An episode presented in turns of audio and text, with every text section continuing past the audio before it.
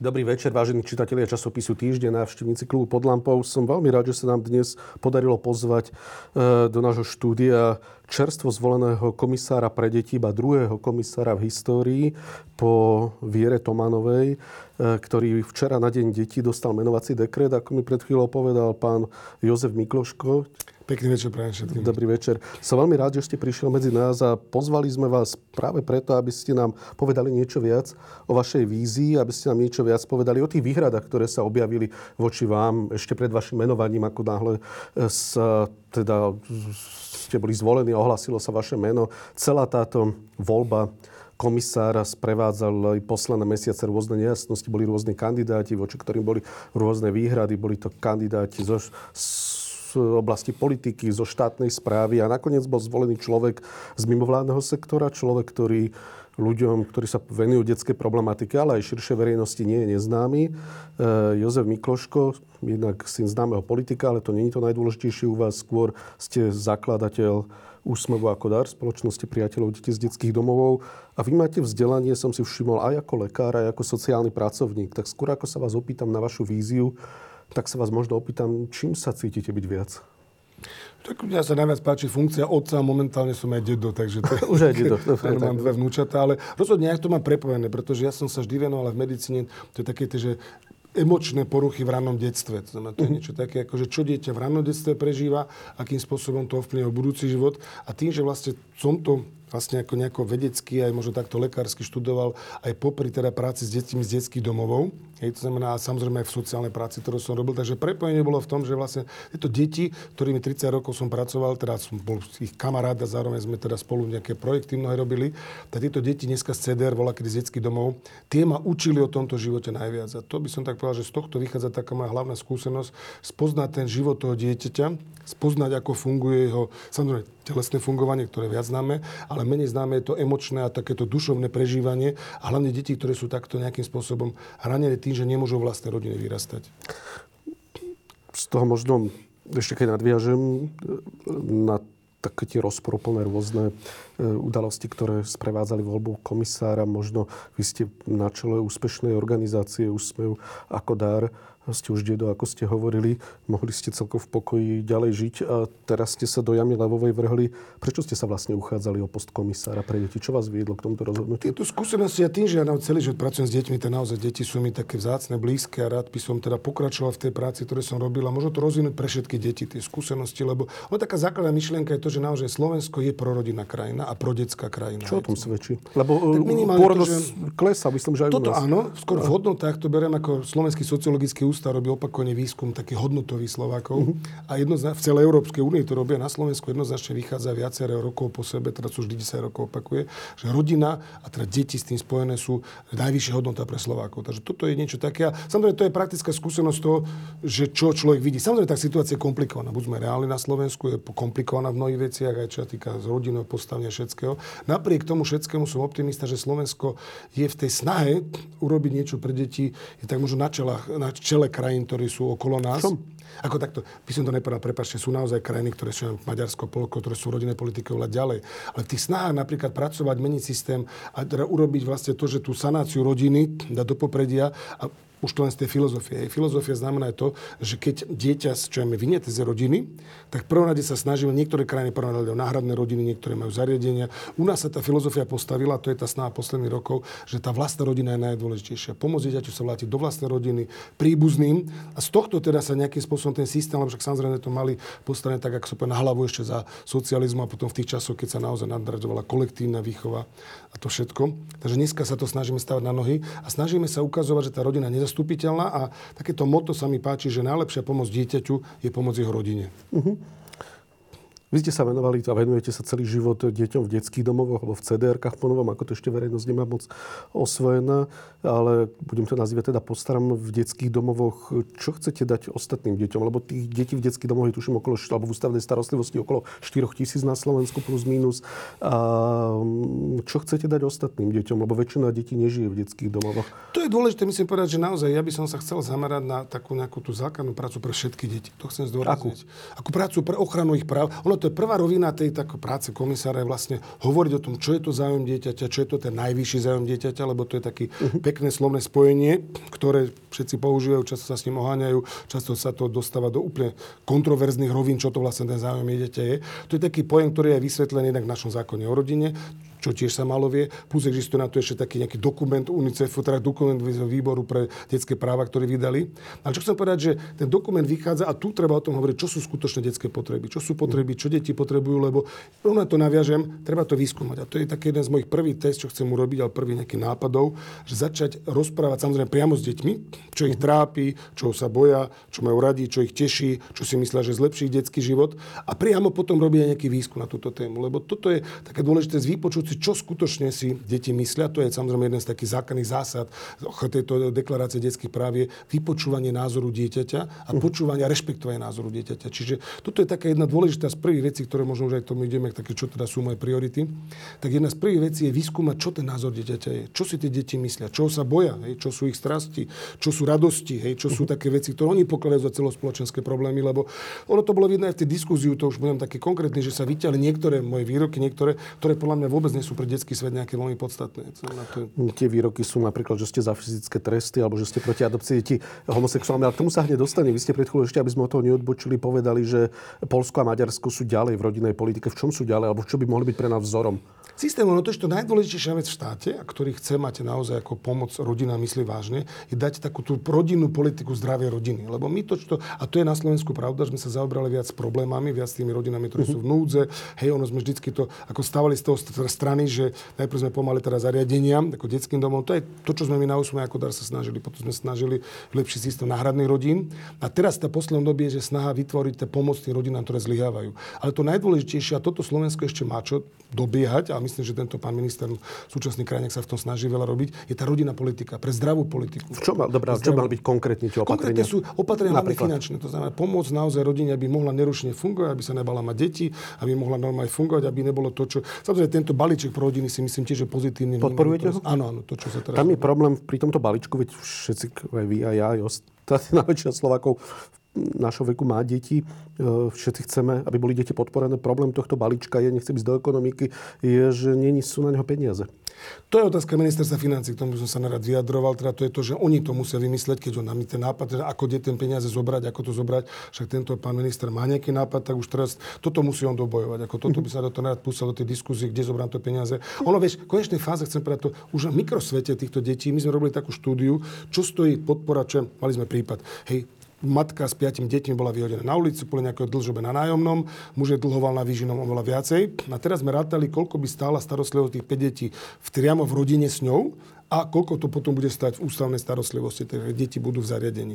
A to boli 10-násobne vyššie hodnoty. Ďalšia výhra do vie, hoci sa tiež nechcem pri tomto balíku príliš zdržiavať, je neadresnosť, že rovnakú pomoc dostanú deti zo strednej vrstvy, nechcem hovoriť o bohatých, tých je treba pár, a rovnako dostanú hm, deti z chudobných rodín. Tak sa tých detí z chudobných, lebo to je jeden z vážnych problémov na Slovensku. Na Slovensku narastá chudoba. To treba povedať, ako bohužiaľ v celej Európe a v celom svete, lebo tá ekonomická situácia ide dolu vodou.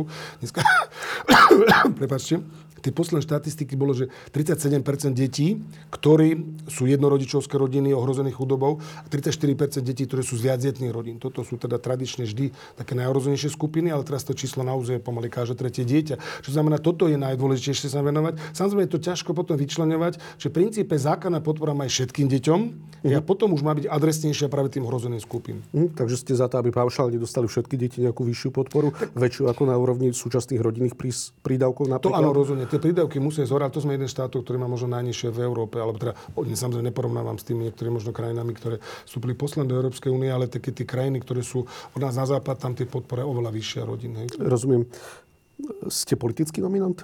Rozhodne som občianský nominant, mňa nominovalo vyše 50 organizácií, ktoré teda podporili moju nomináciu, čiže to chcem zdôrazniť, že určite nie som politický nominant. Ja s politikmi spolupracujem 25 rokov, ja v tejto oblasti robím 30 rokov. Hej. To znamená, že tento pán minister krajiny je desiatý minister, s ktorými sme spolupracovali, ale cítim sa naozaj ako človek, ktorý robí so všetkými stranami a hlavne občianský kandidát, ktorý vyšiel z občianského sektora a tu som teda strávil tie najplodnejšie roky. Ste členom politickej strany? Nie, nie som. Nie, nie ste ani členom politickej strany.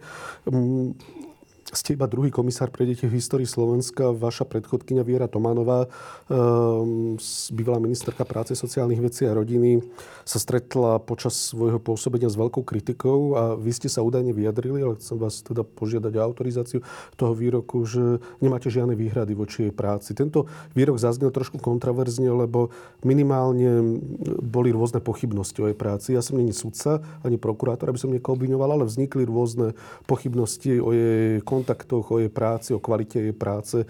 Nemáte naozaj žiadne výhrady voči jej práci, voči jej postupu? Ja to ináč nazval, hej. To znamená, ja nechcem ani ako to je to, že keď navizujete na nejakú funkciu, tak začať s tým, že začnete kritizovať to, čo ten človek robil, sa mi zdá také ako neférové. To znamená, určite mnohé veci bude robiť ináč. To nechcem pre... Ona riešila veľa konkrétnych prípadov, naozaj to, myslím, málo o tom hovorila. Hej, samozrejme, určite urobila nejaké chyby, však to je ako prirodzené v tomto celom.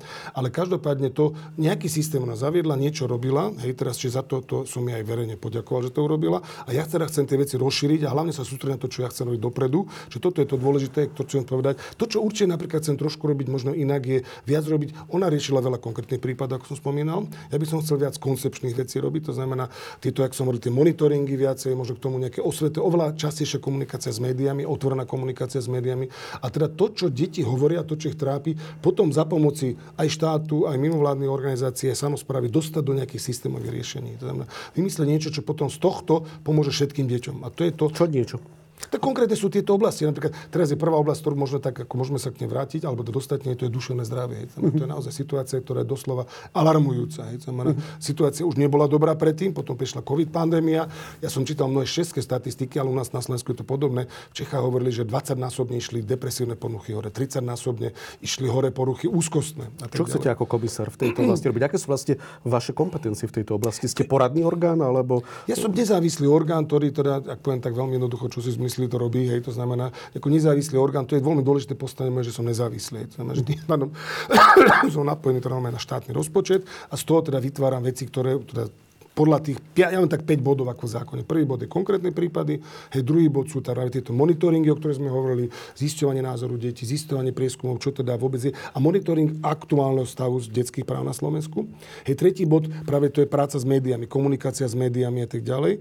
Hej, štvrtý bod je práve tie systémové zmeny, hej, ktoré sú práve to, čo zistím, tak za pomoci aj samozrejme mojej iniciatívy a za pomoci ostatných dostávať do nejakých systémov rovín legislatívnych a tak ďalej. To sme už trošku hovorili o tom. A piatý bod je medzinárodná spolupráca. Aj to je to, čo je taký nejaká medzinárodná sieť týchto detských ombudsmanov a tak ďalej. Čo to sú také základné moje línie, ktoré ja mám pôsobiť. Hej, teda, a to v tomto ja teda iniciatívne vyvíjam veci. Ja, ja som tak si tak, tak zhruba to dávam, že najprv sa musím zmapovať to celé. Uh-huh. Hej, a behom leta to naozaj skonkretizovať veľmi a od jesene teda naplno začať fungovať. Dobre, spomenuli ste napríklad okrem tej finančnej podpory oblasť duševného zdravia. Čo konkrétne ako komisár, ktorým ste od včera chcete urobiť, aké kroky pre zlepšenie duševného zdravia našich detí, ktoré si naozaj prežili a prežívajú pandémiu, boli zavreté, boli izolované, čo na mnohé vzťahy malo aj, môže povedať, že aj dobrý vplyv, ale na mnohé aj zlý vplyv. Na mnohé rodiny. Väčšinou to malo horší, väčšinou horší vplyv, ale napríklad zo svojej skúsenosti mám tri deti, tak mám pocit, že to skvalitnilo naše vzťahy, lebo sme museli byť viac spolu, ale samozrejme je to relatívne. No, ja by som tak povedal, ak ste to pekne mudro povedali, že tam, tam kde tie vzťahy fungovali, to posilno tam tie veci, tam, kde boli naštrbené vzťahy, kde boli problémy, tak tam sa to. Čo chcete urobiť konkrétne? Tam sú tri ako roviny, možno tam samozrejme, prvé tá prevenčná rovina. To znamená, to je prevenčná rovina, znamená naozaj vytváranie zdravého prostredia. Ono to, to duševné zdravie súvisí maximálne so vzťahmi. Znamená, to už zakladateľ vzťahovej teórie, to je taká oblasť, ktorej sa rád venujem, povedal, že nebudeme mať duševne zdravé populáciu a deti, ak nebudú dobré vzťahy. On to trošku ináč povedal. Jasne. A to, čo znamená, že podpora zdravých vzťahov, to je to najdôležitejšie, tá podpora rodín, podpora rodinných vecí. To sú také, možno hovorím, nie to tak všeobecne, ale už minimálne to, že o tom rozprávame o význame rodičovstva, vyprávame podpora rodičov. Je tam na, jak, aj teraz trošku, keď tak rozmýšľam, čo je to také kľúčové veci, vnímam, že podpora tých, čo sa starajú o deti, tam, aby naozaj tie detská žili v starých mm-hmm. to je určitý spoločenský status. Hej. Dneska na Slovensku niekedy sa tak hovorí, že ja najviac nemám ja robiť s deťmi. Hej. To je mm-hmm. obrovský omyl. Tam tí, práve tí najkvalitnejší členovia spoločnosti by mali ísť do práce s deťmi. No ale keď sa k tomuto vrátim, to znamená podpora rodičov, rodičkovských zručností. Jasne, ale konkrétne, pardon, že konkrétne. vás to tlačím, že konkrétne chcete dať nejaký pripraviť zákon alebo pozm, nejaký to zmenu zákona, alebo tak ako to. prakticky, čo chcete to, urobiť. To, v tejto rovine je tam to je tá všeobecná podpora, o ktorej sme už hovorili. To, čo je dôležité, napríklad sa zase, to je zase to zistenie názoru detí, čo deti vnímajú, čo by mohlo zlepšiť vzťahy škole, čo by mohli nejaké tie ich nápady na túto tému, to sme už hovorili. No a potom tá, rovina už tak naozaj konkrétna je podpora tej odbornej verejnosti, ktorá s týmto pracuje. Ako to, znamená, chcete to je, urobiť? To je ako veľmi ťažká otázka, to je pravda, že to sa roky rieši a tá situácia je doslova alarmujúca. Niekto mi tie čísla sa rôzne, ale to, čo som posledne počul, že tuším 47 detských psychiatrov na celé Slovensko, žalostne malo psychologov. To znamená, určitým spôsobom je, že ministerstvo zdravotníctva už má takúto nejakú komisiu, či Mhm. aktívne do toho vstúpiť, aktívne nejakým spôsobom vypracovať nejaké návrhy, ktoré by to Takže zlepšili. chcete skôr odborne pôsobiť napríklad na rezort zdravotníctva, na rezort To áno, sociálnych toto vecí. rozhodne, to rozhodne, toto váš úrad má koľko pracovníkov? Ja mám tu 16 pracovníkov. dokopy, takže to pomerne malý úrad. taký, ako úrad, ktorý môže niečo urobiť, nie je to ministerstvo, ale je to naozaj taký, ako by som povedal, že taký úrad, ktorý je, zatiaľ sa hovorí zameriaval hlavne na koncepčné, teda tieto riešenie konkrétnych prípadov, ale ja postupne chcem naozaj tieto ostatné veci. Objavili sa aj také názory, že úrad komisára, úrad splnomocnencov rôznych je vlastne zbytočný, pretože nemá žiadne reálne kompetencie. Ako, a to viete, to je také, že on má minimálne tú upozorňovaciu osvetovú rolu. Tých, tých 5 rolí, čo som hovoril, to sú Rozumiem. veľmi reálne Takže hájiť praktizovateľné. najlepší záujem dieťaťa. Áno, áno, áno. Čo je najlepší záujem dieťaťa podľa vás?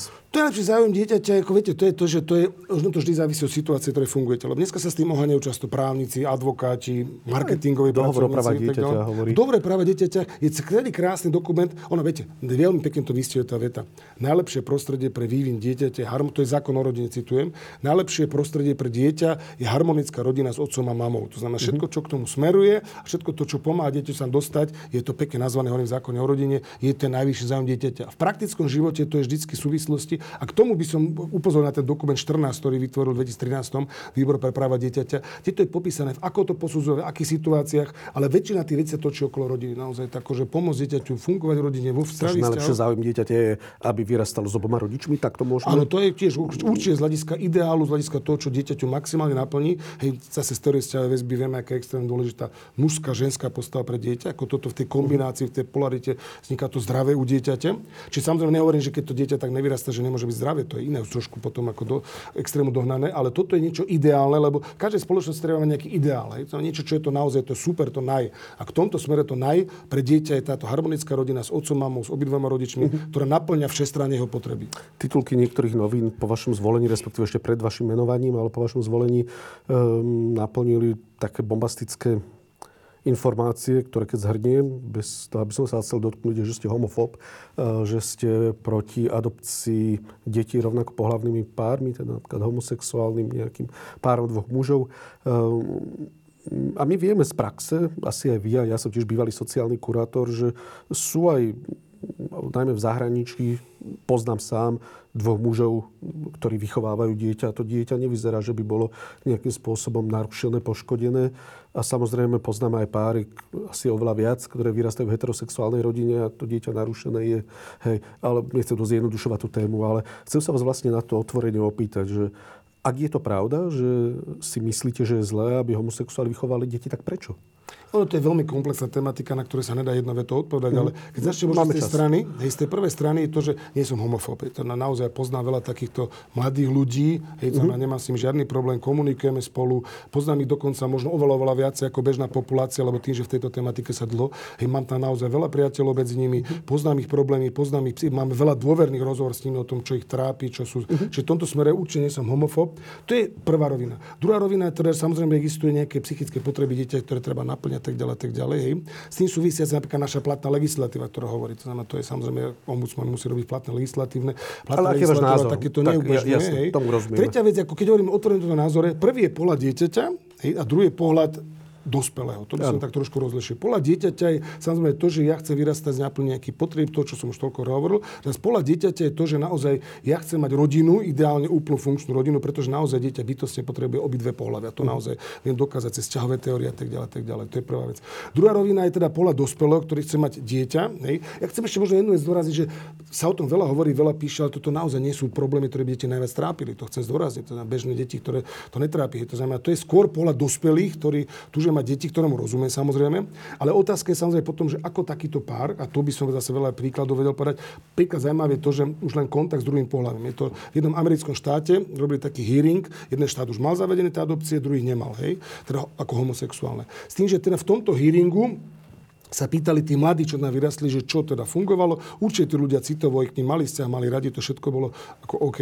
To, čo bol problém, väčšinou bola identita, hej, a druhá vec bola kontakt s tým druhým pohľavím. Jedno dievčina tam hovorila, že hľadala otca, hej, a že bránili v tomto kontakte. Hej. To znamená, toto je naozaj také, že toto je trošku také ako problém kontaktu s druhým pohľavím. Hej. A tretia vec je, samozrejme, ja poviem teraz zase úplne z iného hľadiska. Jedna z takých hodnot, ktoré ja dosť by som povedal, že som zástancom, je sa volá, že zdravý sedliacký rozum. Uh-huh. Ja zdravý sedliacký rozum hovorí, ja som viaceré štúdie čítal, že zhruba 40 tisíc generácií, niekto okolo zhruba 100 tisíc rokov, ľudstvo vyrastalo v rodinách, kde bol základ otco mama. Hej, znamená, čo toto by som nazval určitý experiment, že by sa snažíme vymyslieť nejaký iný základ, nenazvem to rodiny, ale teda nejakého zväzku, ktorý môže sa starať o deti. Je to príliš experiment, ktorý naozaj si myslím z môjho hľadiska nepriniesie to, čo chceme a tým deťom nedá to, čo potrebujú naozaj. Ako to som presvedčený, že dieťa na to, lebo iný, zase to ináč hovorí sa niekedy, že lepšie je homosexuálna rodina ako detský domov. Nie? Toto je otázka, ktorá je trošku priťahnuté za vlasy, by sa dalo povedať. Pretože v detských domovoch a skúsenosť zahraničia, kde to už zaviedli, je to, že oni chcú zase malé deti, hej? že nechcú veľké súrodenské skupiny, nechcú minoritné deti, nechcú staršie deti. Toto je situácia na Slovensku. Tam tie deti, ktoré by mohli byť adoptované a sú adoptovateľné, tak tie bežne sa dostanú absolútne bez problémov do heterosexuálnych rodín. A teda tu na Slovensku je skúsenosť, že tieto detská fungujú tam. Tie deti, ktoré sú, majú malú pravdepodobnosť sa dostanú do rodín, ani toto nevyrieši. To znamená, je to trošku to jasné, že to nevyrieši. hlavu postavené. A tretia vec je ešte mm-hmm. možno, čo chcem povedať, že samozrejme sú rodiny krízové, ktoré mm-hmm. treba pomáhať. Lebo tento argument, keď je rodina v kríze, tak treba hľadať riešenie, ako tým deťom pomôcť. To je presne o tom je sociálna práca, o tom je odborná práca a tak ďalej, tak ďalej psychologická mnoha iná. Tieto deti treba rodiny pomáhať, posilňovať, aby fungovali a potom teda môže tá rodina naplňať to, čo potrebuje. Hej. Samozrejme, keď to nie je možné, tak potom treba nájsť riešenie pre to dieťa, ktoré smeruje a nevylúčuje takú tú plnú rodinu. Hej. Lebo e, to ešte dobre, prepáčte, kľudne, kľudne, široko to hovoríme, ale keď sú dva páry, teda pár rovnakého pohľavia, tam už nie je možnosť návratu tomu, že by ten model otco mama. Keď je solorodič, to absolútne nevadí, pretože to je niečo, čo ten druhé pohľavie nejakým spôsobom nie je vylúčené z tohto. Hej.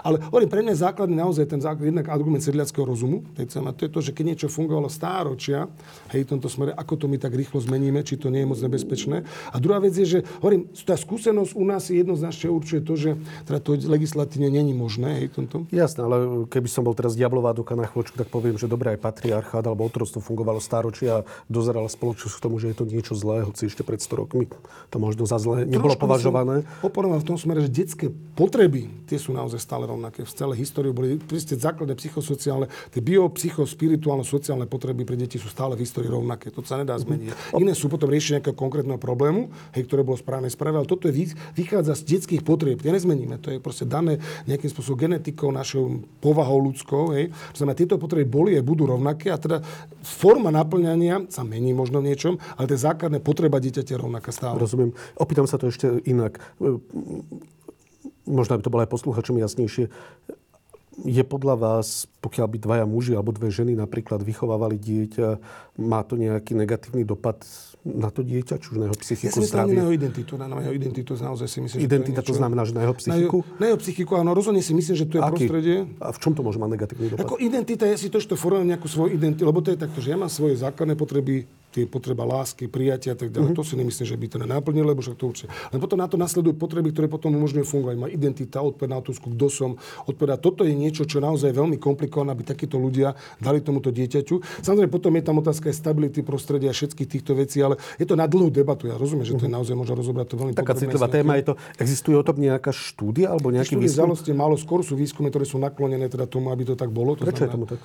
Tak ja to nechcem nejako hodnotiť, je to otázka, čo, že čo je teda, ako, ktorý pohľad na to je a teda čo je, ako viete, to je otázka celého, prečo je toľko, teda, ono ináč poviem trošku, no prečo sa toľko tejto téme venuje pozornosti, možno by som tak povedal, pretože toto téma je, ktorá skutočne deti veľmi netrápi. Nepoložil by som tú otázku, keby sa neobjavila na tých titulkách je... médií. Akože ja sa za to neospravedlňujem, ja len hovorím, že zrejme táto téma bude prirodzene e, rezonovať pri vašej bude voľbe. A... E, takže preto je Už rezonovala. Ono to, jedna dôležitá chcem povedať, že ja sa netajím svojimi názormi. To chcem zdôrazniť. Mm-hmm. Lebo viete, ono by bolo tak, že keby som to nepovedal pred voľbou, a potom po voľbe to zrazu zo mňa vyšlo.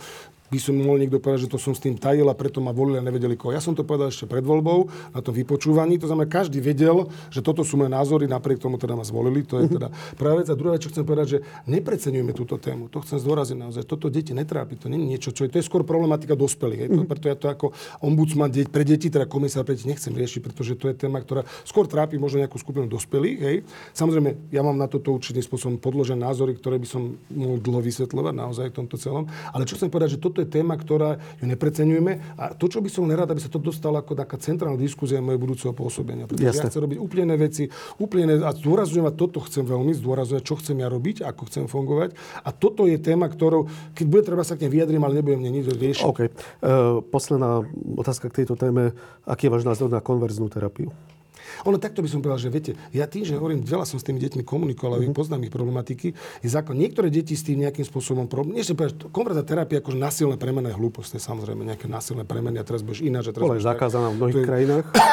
ako je nezmysel dieťa nútiť nejaké konver... Len čo chcem povedať je, a to je príklad, lebo tvrdí, že sa nedá zmeniť táto orientácia. To si celkom nemyslím. Aj keď, príklad poviem, ja som stretol jednu političku, ktorá bola veľmi aktuálna v tejto téme a sama otvorene hovorila tým, že ona mala voľa kedy manželstvo a tri deti. Čiže zmenila svoju orientáciu. Čiže keď to ide jedným smerom, určite to nejakým spôsobom ide aj druhým smerom. Čiže to sú veci, ktoré sú Zase je to diskusia, ktorá môže byť veľmi dlhá v tomto smere, ale si myslím, že to nie je nemerná orientácia, to je prvá vec. Hej. Druhá vec je, hovorím len, zase by som len rád, aby sa z toho nejaká dala veľké diskutovaná centrálna téma. Druhá vec je takáto, že dieťa, ktoré tvrdí, ale nie s tým, ona väčšinou tie detská majú veľmi také stavy strachu, hej, tam mm-hmm. neistoty, to, keď toto je riešim, a to som veľakrát videl, že keď dieťaťu pomôžem tieto jeho základné stavy, tak jeho istým spôsobom jeho fungovanie, jeho orientácia sa zmení. Ale to nechcem hovoriť, či to je správne alebo nesprávne, nechcel by som do tohto celo ísť, ale keď riešim základné problémy toho dieťa, dieťaťa, ktoré často nemusia súvisieť s orientáciou, alebo súvisia len sekundárne s orientáciou, tak tam naozaj nastáva možno nejaké upokojenie, možno nejaké situácie, ktoré tomu dieťaťu celý pohľad na život a vrátanie orientácie úplne zmení. Ale ste proti násilnej zmene pohľavy, ako je, pod, čo chápem ako konverznú terapiu. Uh, Čiže to je jednoznačne nezmysel, aby som niekoho nútil, teraz budeš to a teraz sa ti musia páčiť dievčatá, chlapci, to je nezmysel. Ale ešte raz prepáčte, chcem zdôraziť, že nerad by som bol, aby sa toto stalo nejaká centrálna téma Jasne. toho, čo ja budem hovoriť. Určite. Uh, takisto um, sa hovorilo, že ste za fyzické tresty. To sa tiež objavilo na titulkách niektorých médií celoslovenských, preto mi nedá sa neopýtať, ako je to s tou výchovnou Toto je opäť zase téma, ktorá sa dá jedno veto a keď to vytne do titulku, tak je to zase prekrútené. Áno, väčšina ľudí čítala titulky, takže... Áno, rozumiem. To je tiež pravda. To. Čo chcem povedať to, že samozrejme základ je to, pri výchove, to, dochádzame k tematike výchovy dieťaťa. Tam ja by som to povedal tak, že rodič má ľavú a pravú ruku. Hej. Tá lava, to je tá najdôležitejšia, to dať dieťaťu bezpodmienečnú lásku, prijatie, aby sa dieťa cítilo bezpodmienečne milované. To je tá najdôležitejšia ruka, ktorá to dieťa hladká, mojka, ktorá naozaj mu vytvára ten pocit bezpečia. Tá pravá ruka, a to je to, čo zase musíme o tom otvorene hovoriť, je dať dieťaťu nejaké hranice.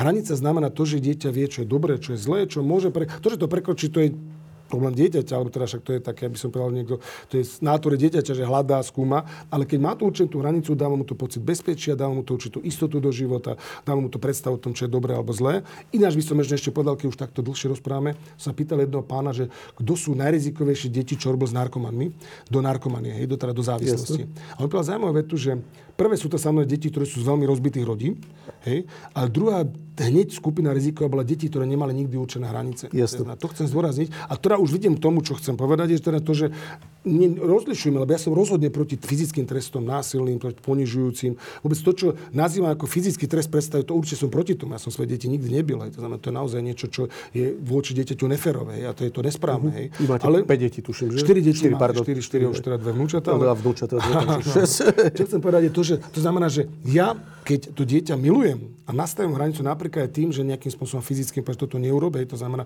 to sa tam zneužíva furt ako výchov na pozadku, ale to nie je výchov na pozadku. To je to, že ja mu takým čo ja mužským alebo rýchlým spôsobom nastavím, že čo ja necho tam, alebo nevybehni na cestu, lebo to nie je správne, lebo ti tam niečo hrozí. Hej? Jasné, tam je problém skôr, že vy ako autorita, ako komisár pre deti, keď poviete, že výchov na pozadku, tak nastavujete tým určitý štandard. Vy ak tú hranicu dokážete ovládať, možno ďalších x otcov, rodičov nedokáže tú hranicu.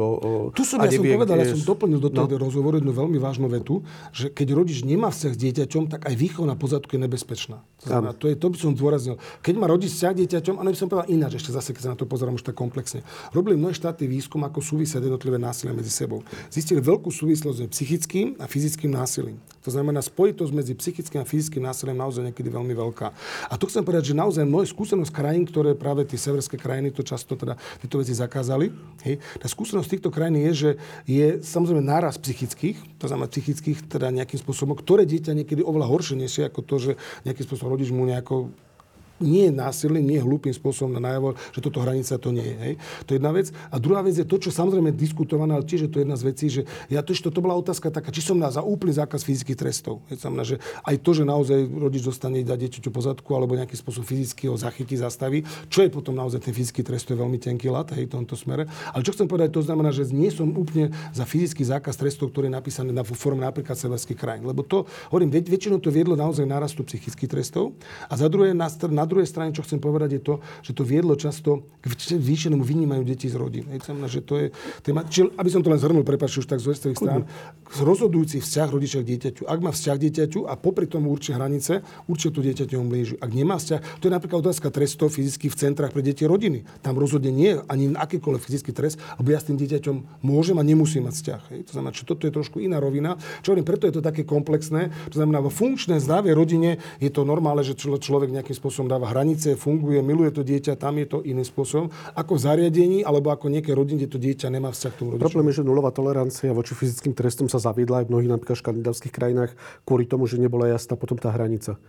Áno, to je také, že to je, akože je to samozrejme, ja tomu rozumiem, že to je ťažké, ale tuto by som, viete, toto je dôležité to, že povedať, že rodičom, rodičia by mali mať takú nejakú zdravú autonómiu vo výchove. To chcem zdôrazniť naozaj to, že rodič, ktorý, viete, je veľmi nebezpečné a tu je chcem zdôrazniť, že rodičovská je nezastupiteľná absolútne. To znamená, že nejaká prílišná, veľmi prísna kontrola rodičov, nejaké veľké ovplyvňovanie, to určite nevedie k tomu, aby ten rodič normálne fungoval. To, čo vidíme často, a to je problém dnešnej spoločnosti, sú rezignovaní rodičia. To, to už nevedia, ako ďalej, deti si vyslovene robia, čo chcú. A tam bez to veľký podnet do diskusie určite, čo hovoríte. E, niekoľko čitateľov, keď sme teda uverejnili, že bude dnes táto diskusia, tak poslalo otázky. Lebo sme ano, vyzvali, aby ste dali otázky. Tak ak dovolíte, niektoré položím. A začne možno poslankyňou Národnej rady Vladimír Marcinkovou, ktorá sa vás pýta, spolupracovali ste v minulosti s poslankyňou Katarínou Hatrákovou, poznáte sa s ňou osobne, vybrali by ste si ju na komisariát, alebo vyberiete si ju na komisariát ako spolupracovníčku? Ja by som tak povedal, že pani Hatrákovú sa poznám, hej, ale ja by som tak povedal, že možno tak trošku diplomatickejšie by som to nazval, ale chcem povedať to, že ja v tejto chvíli mapujem situáciu a nevylučujem nikoho zo spolupráce. To má naozaj tým, že ako som spomínala, v politike pôsobím v tejto politike. Ale plánujete ju dnes zamestnať? Určite nie, určite nie. Nemáte ako takú ambíciu? Jasne, že určite nie, nevieme, čo bude o rok, dva. s politikmi spolupracovať, však cez nich sa potom dostávajú veci a teda určite aj s ňou spolupracovať v tomto duchu, ale rozhodne to nebude niečo, že ju chcem zamestnať. Alebo Ani by ste si ju nevybrali na komisariat dnes nie, ako spolupracovníčku. Dobre. Jozef Týnka, zakladateľ, spoluzakladateľ Rady pre práva dieťaťa, má takú dlhšiu otázku. Skúsim ju položiť. E, pán doktor, Asociácia rodinných sudcov, ktorú ste spolu zakladali, je zvláštna sudcovská organizácia z viacerých hľadisk, najmä e, pre jej vedenie. Pri prvej voľbe e, pri vypočutí ste vyhlásili, že s touto organizáciou nemáte nič spoločné. Je však listina, údajne teda on tvrdí, ktorá osvedčuje, že ste boli pri založení tejto rozprúplnej organizácie, prečo mal občianský aktivista potrebu organizovať sudcov, potom neúspešne lobovať za jej predsedu, aby bol zvolený do súdnej rady a napokon zatajiť svoju participáciu na vzniku tejto organizácie. Silný človek dokáže uznať svoju chybu. Ste silný človek? Veľmi dlhá otázka. Ale... Veľmi dlhá otázka. Čo chcem povedať naozaj to, že je to veľmi otázka plná takých polopravd, plná vecí, ktoré sú také zase dlhé vysvetlené, čo je zbytočné. Ale čo chcem povedať to, že stručne, Asociácia rodinných sudcov je stavovská organizácia sudcov, ktoré robia P agendu. Ja si myslím, že dôležitá organizácia robí dobré veci a funguje naozaj napríklad teraz pri pomáha pri tom zavádzaní kochemského modelu, ktorý rieši práve týchto model párov. Kochenský model je vynikajúca vec, ktorá pomáha práve tým pri rozvodových uh-huh. situáciách, zložitých rozvodoch. Hej. To je prvá vec. Druhá vec je, že môj vzťah taký, že nie som tam ani členom momentálne, nie som tam ako fungujem. Je to moja priateľská organizácia, ktorá si myslím, že je veľmi dôležitá v tejto oblasti. A podielal si sa na jej založení? Asi ako tak ja som pomáhal pri založení, áno, pomáhal som pri tom založení, hej, pretože to bolo akože, to vzniklo, ako, teraz je to zbytočne detálne rozoberať, ale naozaj to, my sa práve... Tak tá otázka, ak som dobre pochopil to jadro tej otázky, že či je to, že tá organizácia je si myslím, má obrovský zmysel a má naozaj určitú svoju autoritu. A zdôrazňujem to, že ona vznikla na, ak my robíme také stretnutia PA, sudcov P agendy, ktoré sme robili mm-hmm. v spolupráci ministerstva spravodlivosti a tam bola teraz založená na takom stretnutí jednom. E, sociálna pracovníčka Andrea Podešová sa pýta, ja by som sa rada spýtala pána komisára, či si myslíte, prečo si ľudia radšej adoptujú psíka ako dieťa. Útulky pre psa a mačky sú vyprázdniť vieme a deti v domovoch zostávajú. Keď sa pýtam bezdetných párov, či nepremýšľajú adopciu, odpovede stále tá istá. E, poznáme jeden pár, čo má zlú skúsenosť v úvodzovkách, cituje. Skúste nejak stručne reagovať. Ja by som tak povedal, že toto je naozaj dôležitá téma, ako Slováci majú vzťah deťom, ako sa snažím reálne pomôcť, lebo niekedy naozaj tá filozofia, že pomôže všetkým deťom len tie, aby to nebolo blízko mňa. Ale čo chcem povedať naozaj to, že zase problematika domovov a detských domov, to sme už hovorili, tam je skutočne najdôležitejšie snažiť sa pracovať s ich rodinami. Náhradné uh-huh. rodičovstvo nesmierne krásne, klobúk dole všetkým náhradným rodičom, čo to robia. Ich veľa na Slovensku, ja poznám tie rodiny, naozaj robia vynikajúcu prácu. Samozrejme, na, riešenie také, by som že kvantitálne väčšie alebo také masovejšie, čo môže naozaj situáciu v detských domoch zmeniť, je situácia to, že ja môžem naozaj tie deti dať, vrátiť do vlastných rodín. To je to, aby neboli vôbec vyňaté, alebo aby čínsko boli vrátené, ale pretože siroty v detských domoch je tak 1-2%. Mm-hmm. Ale máme tuším 3,5 tisíc detí v detských domoch. Zhruba 5,5 tisíc. Alebo 5,5 tisíc je to, ale voľných na adopciu, myslím. Je to je tak, že dneska čím ďalej tým viac sú tam tzv. tie výchovné opatrenia, je tam menej uh-huh. ústavnej starostlivosti. Hej, sú tam veľké súrodenské skupiny, sú tam naozaj deti staršie, hej, deti minorít. To znamená, to zloženie je ukazuje to, že tá cesta najdôležitejšia, pretože naozaj my roky sa snažíme cez náhrad rodičovstvo, aby sa znížil počet detí v zariadeniach. A aj sa pomaličky znižuje. Ono by sa povedal tak, že sa snaží, ale hlavne to pomáha tomu táto sanácia a práca s príbuznými. To sú naozaj, čo je ten, ten model stretnutí rodinných kruhov, čo robia. To znamená, to angažovanie vlastnej rodiny a príbuzných prináša najlepšie výsledky. Samozrejme, druhá otázka, na čo sa pýta pani čitateľka, je možno naozaj to, že tak nejak viac vyzýva ľudí, aby sa zapojili do práce s deťmi, také dobrovoľníctvo a týmto smerom. A samozrejme aj do toho vrcholiace náhradné rodičovstvo. To je určite určite veľmi vážna vec o tom hovoriť. E, pán Hrica pýta otázku, na ktorú ste už odpovedali, prečo ste povedali, že nemôžete na prácu tam pani Tománovej povedať nič zlé, ale by som ja som na to ste už reagovali. Ja chcem a... novú éru, novú fungovať a rozvíjať tieto veci, takže toto je to dôležité. Posledná otázka. Jozef Ondriš sa pýta, pán doktor, pôsobíte veľmi empaticky a ľudsky. Moja otázka, e, máte v sebe dodnes dušu dieťaťa? Určite sa snažíme. Ja určite snažím, že to pekne má takú tú dušu dôvery, také, jak to je v Biblii písané, keď nepríjmete Bože kráľovstvo ako dieťa, tak do ňo nevojdete, že tam mať takú tú vlastnosti, tie pozitívne vlastnosti detí, tak je krásne. A to naozaj chcem zdôrazniť, že to je také... Ja to inak, možno to, možno, keď sa už blížime k záveru, možno tak zdôrazniť, že ja by som sa snažil nejako tak... Slovensko je strašne rozdelené v súčasnosti. Hej. To znamená, a zaujímavé, a možno aj tá voľba moja ukázala, že dá sa spojiť. Hej, sa spojili tam zdánlivo také veľmi komplikované vzťahové skupiny poslancov, zvolili teda jednu vec teda hore zvolili ako mňa za komisára. A z tohto možno mi trošku to dáva také nejaké nápad, aj možno, že aj právo o tom hovorí, že zjednoťme sa pre deti na Slovensku. Toto si myslím, že taká tá filozofia, čo nazývam niekedy, že prodecká pomoc deťom, to by mohlo začať a toto by som naozaj chcel spôsobiť, či preto by som nerad roz, rozvíjal témy, už aj keď sme o otvorili hovorili dneska, ale také tie polarizujúce témy. Skôr by som sa chcel venovať témy, ktoré spájajú v prospech detí, aby to Slovensko, ktoré má potenciál byť prodecká krajina, aby tak naozaj bola. Vašou takou hlavnou konkurenciou zrejme bola Žanen Motlová, ktorá bola s niektorými médiami veľmi preferovaná, bola to aj tiež dobrá kandidátka. Plánujete nejakú spoluprácu? Ako rozhodne Zanet Motla je veľmi múdra žena, veľmi skúsená žena, rozhodne veľmi rád s ňou budem spolupracovať. Ako naozaj si ju vážim, ak to chcem povedať, aj roky poznám, tak aj celý ten príbeh, aj to, jak sa ona, čo všetko robí, takže rozhodne ona si ju veľmi vážim a rozhodne s ňou budem rád spolupracovať. Ďakujem pekne, že ste prijali pozvanie do diskusie blížny Michala Olaha. Ste na začiatku teda 6-ročného funkčného obdobia, tak verím, že sa tu stretneme ešte niekoľkokrát a budeme môcť robiť odpočet z vašich plánov, ktoré Aj sú odpočet veľké. a môžeme nejaké konkrétnejšie témy rozobrať, keď sa takto témy. všetko začína, aby sme vedeli. Ďakujem veľmi pekne, že ste Ja veľmi pekne ďakujem za všetko.